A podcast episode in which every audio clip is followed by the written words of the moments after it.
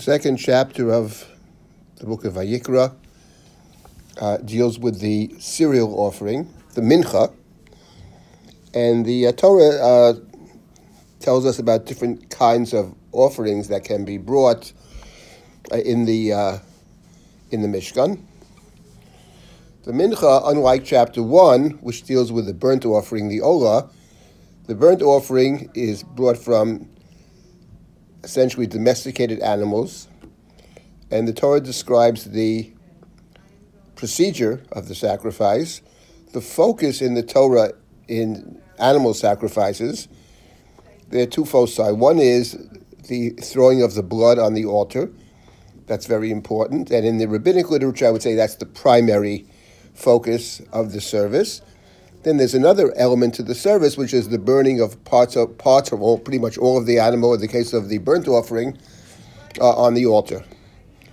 On the altar, sometimes parts of it are burned outside the camp, but essentially the focus is on the blood and on the certain parts of the animal that are brought, the chaylev, the dam and the chaylev. Those are the central uh, elements of the ola of the burnt offering, and in fact, the central elements of all animal offerings. When it comes to the mincha, the cereal offering, there is no blood, obviously, and there are no fats of the animal. So that itself is a great uh, surprise to us that this too, this kind of sacrifice can be brought as well. One could suggest that the mincha is there precisely because some people can't afford to bring animal sacrifices.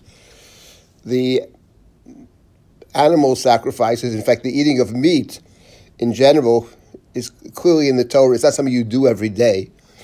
Uh, it's unusual and it's expensive. So the Torah allows for a person who can't afford to bring an animal sacrifice, who wishes to volunteer to bring a sacrifice, because the beginning of Vayikra begins with voluntary offerings. And here too, you can bring the offering. And in fact, it is interesting that on more than one occasion, the Torah refers to the mincha as Kodesh Kodashim, the Holy of Holies. So the Torah is interested in giving the mincha the same status as the burnt offering. The truth of the matter is that the term mincha, gift, let's call it a gift, uh, appears in the Torah in the context of the very first sacrifice. The first sacrifice in the Torah we are told of is chapter 4 of Genesis, and that's the story of Cain and Hevel, Cain and Abel. And the Torah said in chapter 4 that after Miketz Hayomim, at the end of days, that Cain and Hevel brought offerings to God. Uh, actually, the one who brings the first offering, the one who seems to initiate it, is Cain in chapter 4. Uh, the verse is in chapter 4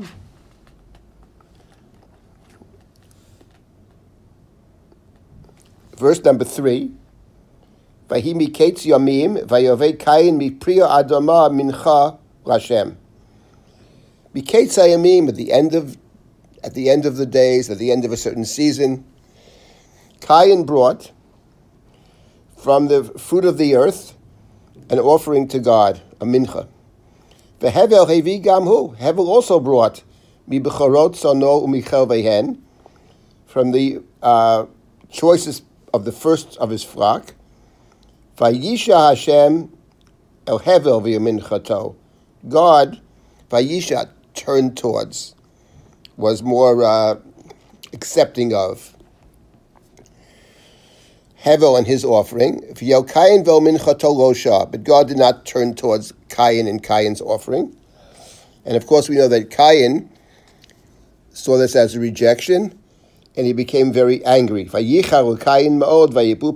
became both angry and distressed. Dangerous combination. We know what happens next. That's the story of Cain and Abel, and Cain murders his brother Hevel.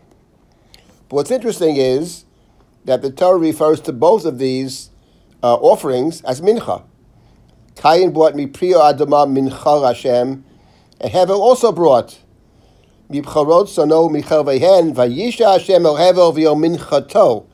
God turned towards Hevel and his mincha. So here the offering, the two offerings. The first is from the fruit of the earth. we would call that a mincha. Uh, and the second offering from the is the best of the animals. We would call that a mincha. We would call that a korban, but the Torah refers to it as a mincha. Why did God favor the offering of Hevel over the offering of Cain? Cain was the initiator of the sacrifice, first sacrifice of the Torah, but he didn't bring the best. He brought from the fruit of the earth.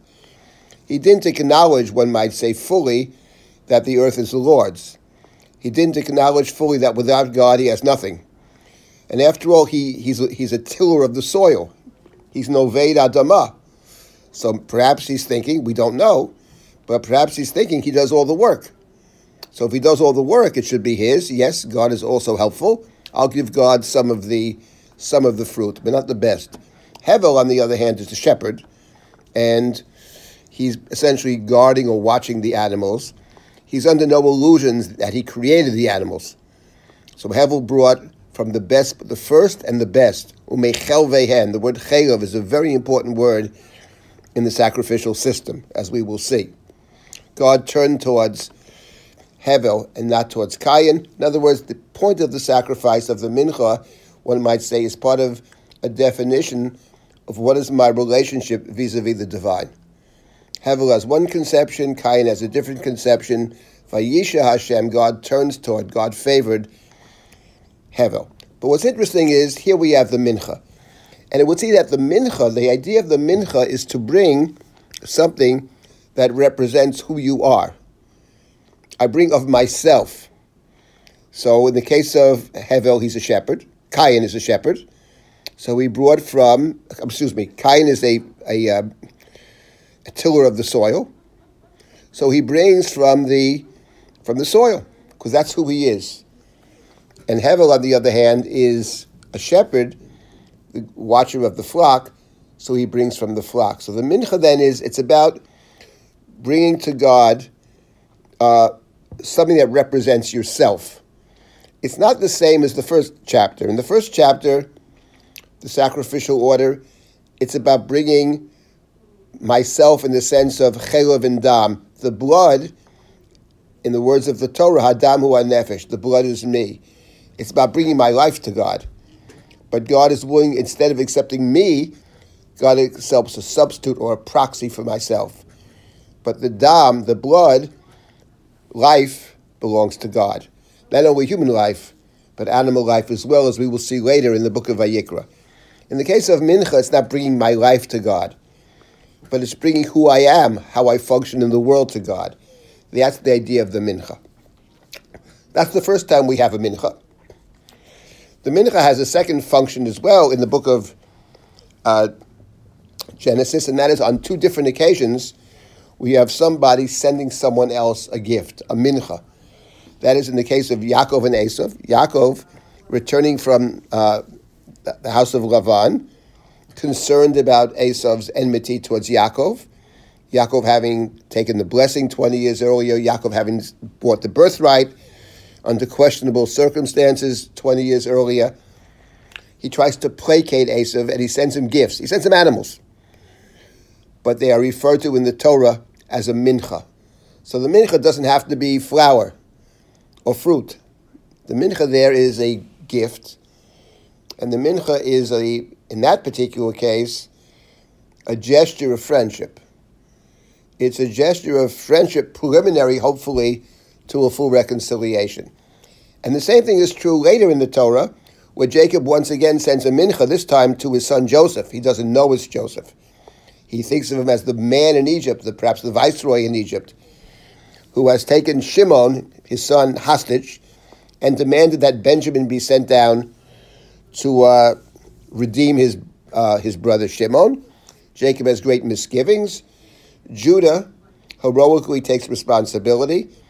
And Jacob, in agreeing to send Benjamin back to Egypt, says to his children, Take a mincha, take an offering, take a gift, an attempt to appease, to a gesture of friendship, a hope of uh, reconciliation to free his, uh, his child, his captive child, So the mincha is functioning in those two instances as an attempt to uh, to undo perhaps certain kinds of uh, negative uh,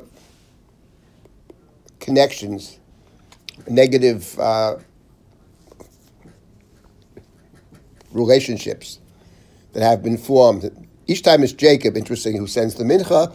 So the mincha serves actually as, in those instances, as a gift. And it's interesting in the second instance that what Jacob sends to Joseph, he says, take a mincha, and he describes uh, things that spices, herbs, uh, things that grow in the land, that which represents the land, the best of who we who who we are, of who we are. So it's similar in the first case. It's who I am. I offer you the best of what I can bring. Send the mincha to Joseph, chapter 43 of Genesis, representation of what I do, of who I am, in that instance, and perhaps in all instances, as a gesture of friendship.